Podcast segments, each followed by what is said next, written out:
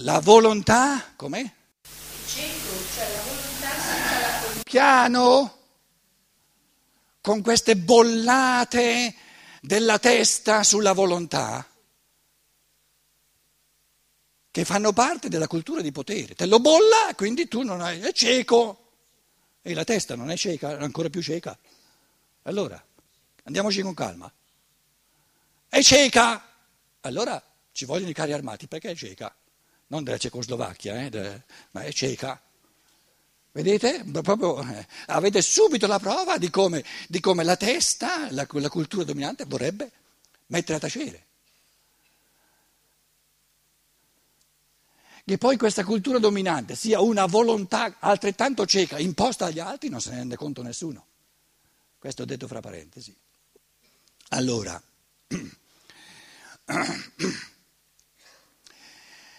questi individui umani che diventeranno sempre più milioni, centinaia di milioni, che dicono in fondo, stanno dicendo in fondo, siamo stufi di ubbidire alla testa di altri, vogliamo far valere la nostra volontà. Perché la nostra volontà e il far valere la nostra volontà deve, deve, avere meno spazio, deve avere meno diritto che non loro, del ceto alto, che hanno sempre imposto la loro volontà.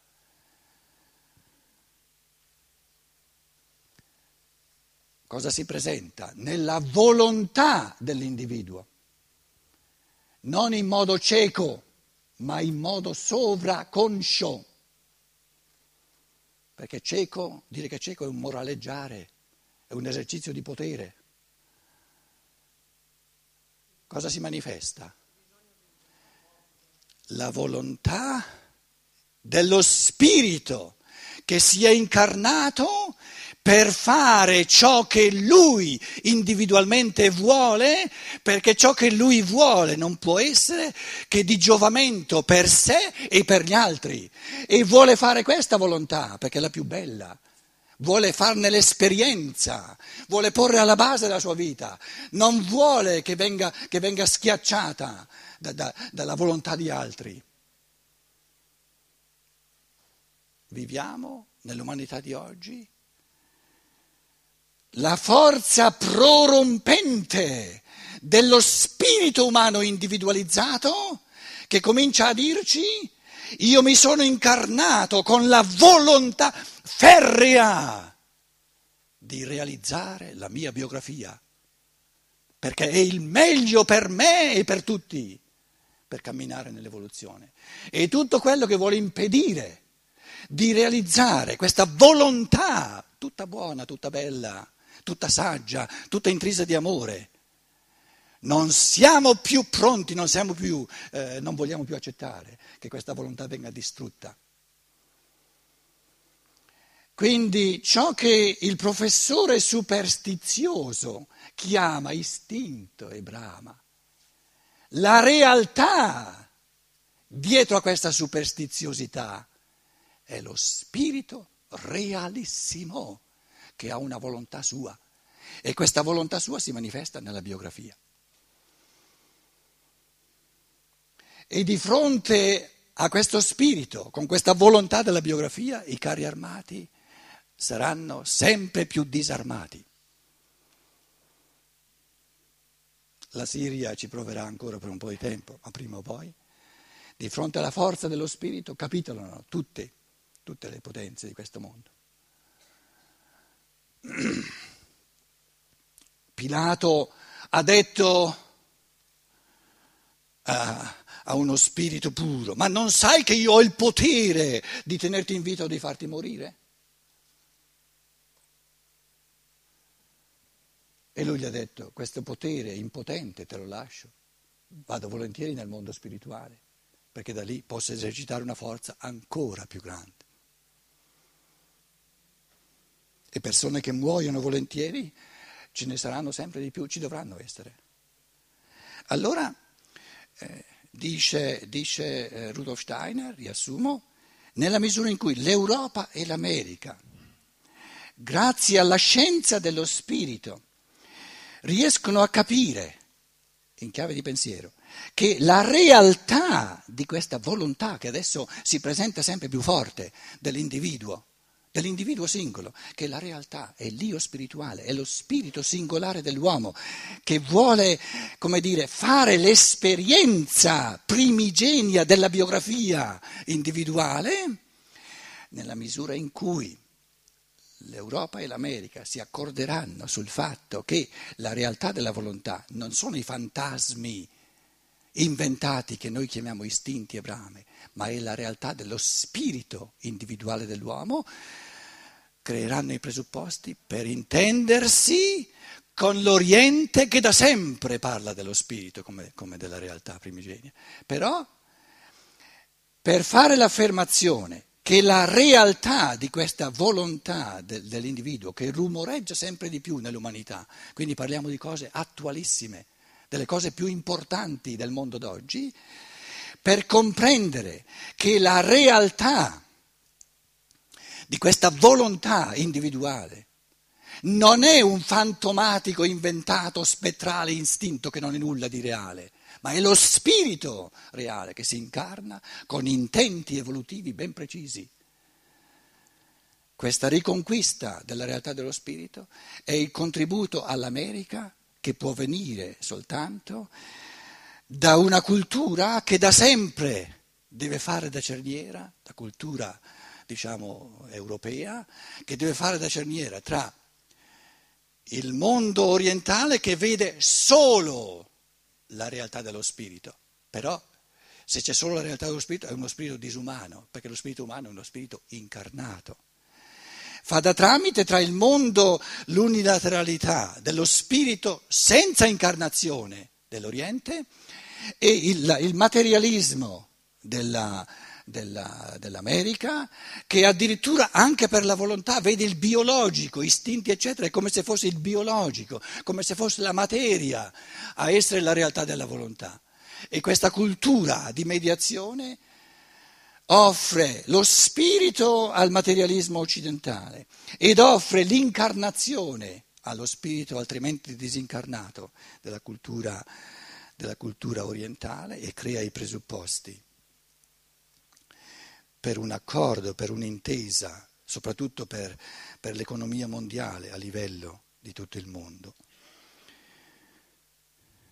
Quindi l'individuo fa, nel, se volete, le due esperienze fondamentali dell'individuo sono, eh, lo lascio qui così, così, dalla parte della testa, adesso ci metto, ci metto una esperienza fondamentale è il percepire, poi il pensare, il pensare lo, messo, lo metto al centro eh, e l'amare, questo dalla parte della testa, quindi la prima esperienza fondamentale, esperienza quindi realizzazione, autorealizzazione esperienziale dell'uomo, è il pensare in base a percezione e il capire che tutto il pensabile è stato creato così bello, è stato pensato da un logos pieno di saggezza che è per natura amabile.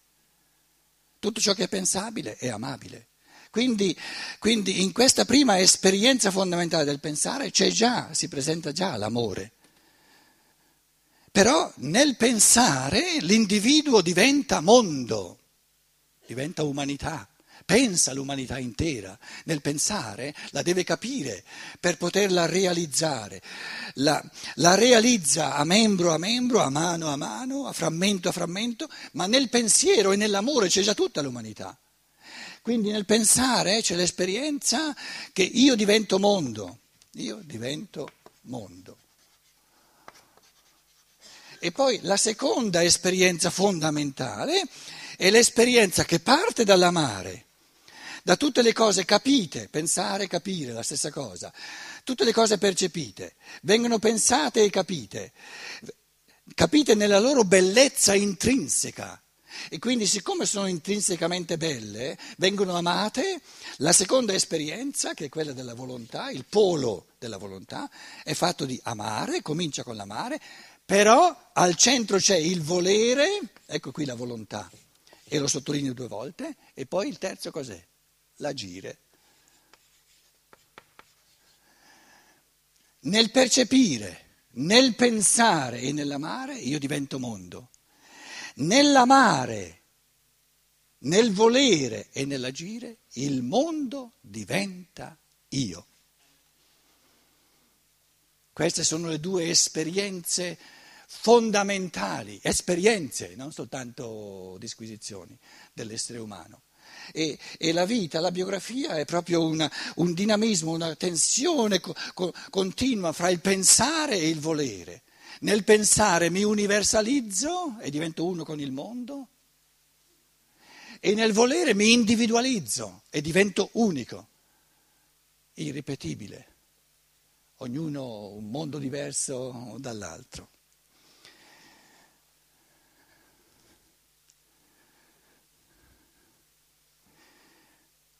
Nell'amare, nel volere, nell'agire faccio l'esperienza dell'io in quanto spirito individualizzato, artisticamente creatore. Faccio l'esperienza nel pensare, faccio l'esperienza dell'uomo,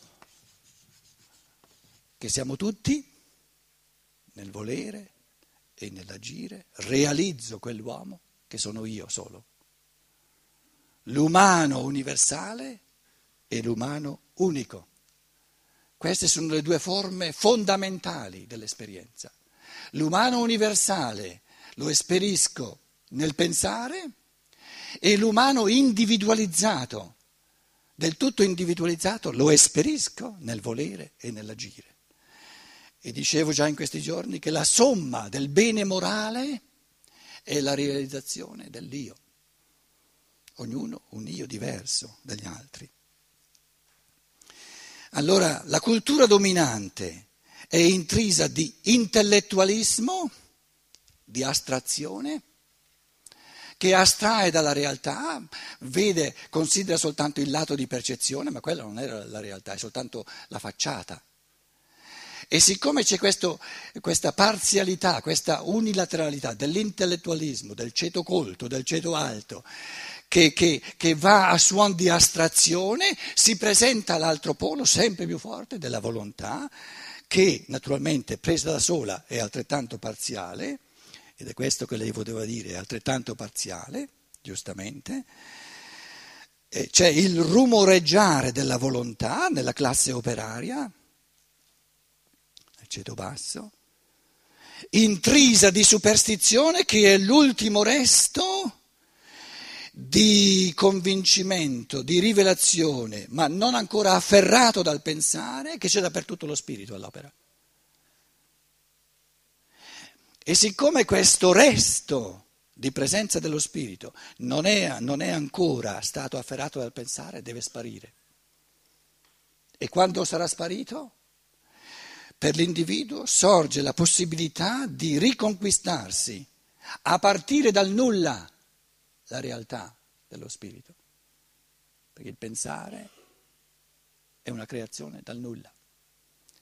Se io ho già dentro di me, in chiave di superstizione, la, una interazione con spiriti folletti immaginati in qualche modo, non ho la possibilità di creare la realtà dello spirito che sono io stesso a partire dal nulla e quindi non c'è creazione. Quindi noi dobbiamo partire dal presupposto che il ceto basso nel passo successivo diventerà ancora più pauroso perché perderà, dovrà perdere anche questo ultimo resto di impaurimento, di soggiogamento che gli veniva dalla superstizione. E allora veramente si salvi chi può e ci salveremo soltanto nella misura in cui coltiviamo forze di pensiero che afferrando la realtà da tutte e due le parti, poi la può gestire e mettere come valori morali supremi l'umanità in quanto unità sola, spazzando via tutti i poteri che, che intendono degli diciamo, interessi nazionali o interessi di gruppo, esistono soltanto interessi di tutta l'umanità e interessi dell'individuo che non sono in opposizione fra di loro, ma se sono genuini si favoriscono a vicenda. E il sociale diventerà mondialmente sempre più difficile e sempre più tragico nella misura in cui noi non recuperiamo a livello di pensiero, di pensiero diciamo eh, coraggioso ma anche oggettivo, quello che sta avvenendo nel mondo. L'io vuole, si presenta col rumoreggiare della volontà che sembra cieca nella coscienza ordinaria, ma è intrisa di saggezza perché questa volontà si è espressa prima del nascere, si è espressa progettando una biografia, altro che volontà cieca, è una volontà illuminata, piena di saggezza, si è espressa creando questo corpo che è il mio, le strutture del cervello tutte a modo mio, altro che volontà cieca. Ed è una volontà che vuole realizzarsi, vuole diventare un'esperienza quotidiana. Ed è cieca soltanto nella coscienza ordinaria, che è chiamata ad illuminarsi sempre di più della realtà, dello spirito individuale che è alle spalle e che ha creato la biografia come opera d'arte, somma individualizzata in tutti i suoi tratti e il corpo, l'organismo come sostrato, per agire, per compiere, per realizzare questa biografia. E così come è unica la biografia, deve essere unico l'organismo, il cervello, in tutte le sue cesellature, il cervello che la realizza. La, forza, la forma quotidiana, l'io vuole, l'esperienza che è la biografia sua, c'è una forma quotidiana di questa esperienza e sono gli avvenimenti quotidiani. E qual è la forma suprema dell'esperienza della biografia? La forma suprema di, eserci- di, di fare l'esperienza della mia biografia, la volontà, compiere la volontà del mio spirito vero e di chiedermi c'è una volontà quotidiana e c'è una volontà pura. Nel quotidiano non può essere pura sempre, perché se no eh, non ci si incarnerebbe. C'è, diciamo, c'è una forma di esperienza del mio io, della mia biografia, che fa i conti, diciamo, anche nella sua imperfezione, col mondo così com'è. Ma qual è la forma pura? Se questa, questa volontà, se questa biografia, se questo progetto di evoluzione, io lo attuassi, se questa volontà si manifestasse nella sua forma pura, questa esperienza pura della mia biografia, qual è? È di concentrarsi al massimo sull'evoluzione dello spirito e dell'anima dell'individuo, di prendere, di aver bisogno per sé del minimo di soldi e di strumenti materiali per poter dare agli altri il massimo di base materiale, di strumenti materiali e di soldi che sono necessari in un'economia di denaro per dargli non l'esperienza della sua biografia, ma la possibilità di farla in tutta libertà. Quindi l'esperienza pura della volontà dello Spirito che si incarna e di mettere tutto l'accento, tutta la gioia, tutta l'esperienza di autorealizzazione, nel realizzarsi sempre di più come spirito che pensa, come anima che ama. E se l'accento è posto su questo, l'essere umano ha bisogno di sempre meno cose materiali. Vuole soltanto lo stretto necessario che, lo mette in grado di fare cammini all'infinito dell'anima e dello spirito. E lo stretto necessario non è molto. Basta mangiare eh, cibi eh, buoni, quindi come minimo biologico dinamico, e lo dico con tutta serietà, basta dormire bene, basta soprattutto l'inverno avere un minimo di, di, di, eh, capito, di vesti per... Che altro ci vuole? Neanche i soldi per comprare le conferenze di Steiner, perché se un poveraccio in canna te le regalano se sono intelligenti.